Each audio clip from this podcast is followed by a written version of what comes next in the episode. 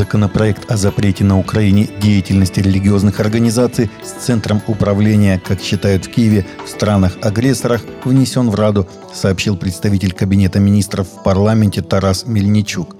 Мельничук сообщил о регистрации в Верховной Раде законопроекта о внесении изменений в некоторые законы Украины о деятельности в Украине религиозных организаций с номером 8371 в своем телеграм-канале, заявив, что законопроект направлен на обеспечение духовной независимости, недопущение раскола в обществе по религиозному признаку, содействие консолидации украинского общества и защите национальных интересов – в 2022 году украинские власти организовали самую масштабную в новейшей истории страны волну гонений на УПЦ, ссылаясь на ее связь с Россией.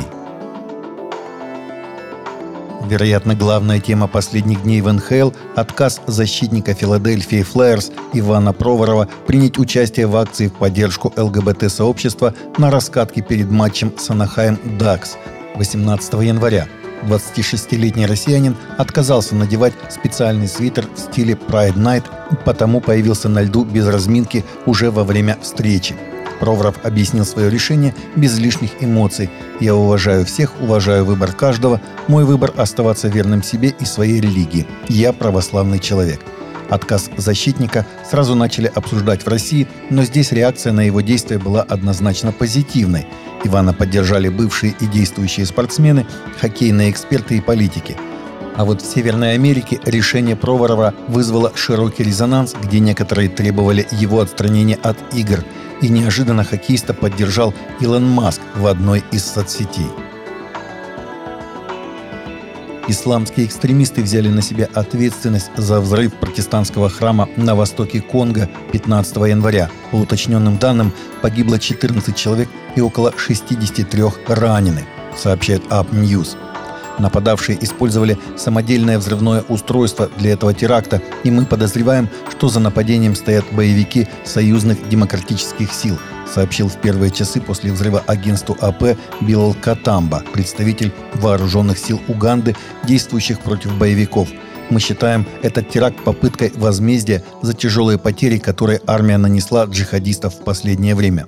Группировка фанатиков на своей странице в Телеграм чуть позже опубликовала заявление, в котором говорится, что ее боевики заложили взрывное устройство внутри храма пятидесятников в Касинде и подорвали заряд во время богослужения. Мужчине-христианину, который поделился своим свидетельством бывшего гея в мальтийском интернет-интервью, предъявлены уголовные обвинения, что является первым подобным делом в мире – 33-летний Мэтью Греч был приглашен PM News Мальта в апреле прошлого года, чтобы дать свое свидетельство и рассказать о том, как он стал христианином и как оставил нежелательное однополое влечение.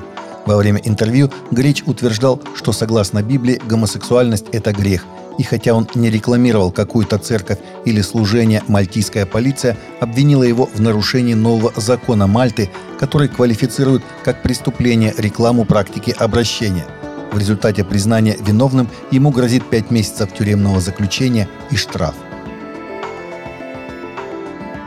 Согласно новому опросу Барна, большинство родителей в церквях считают, что детское служение должно касаться текущих событий и трудных тем – Опрос показал, что 75% воцерковленных родителей детей в возрасте от 5 до 14 лет ответили «да» на вопрос, должно ли детское служение обращать внимание на текущие события, социальные темы, психическое здоровье или потенциально трудные темы.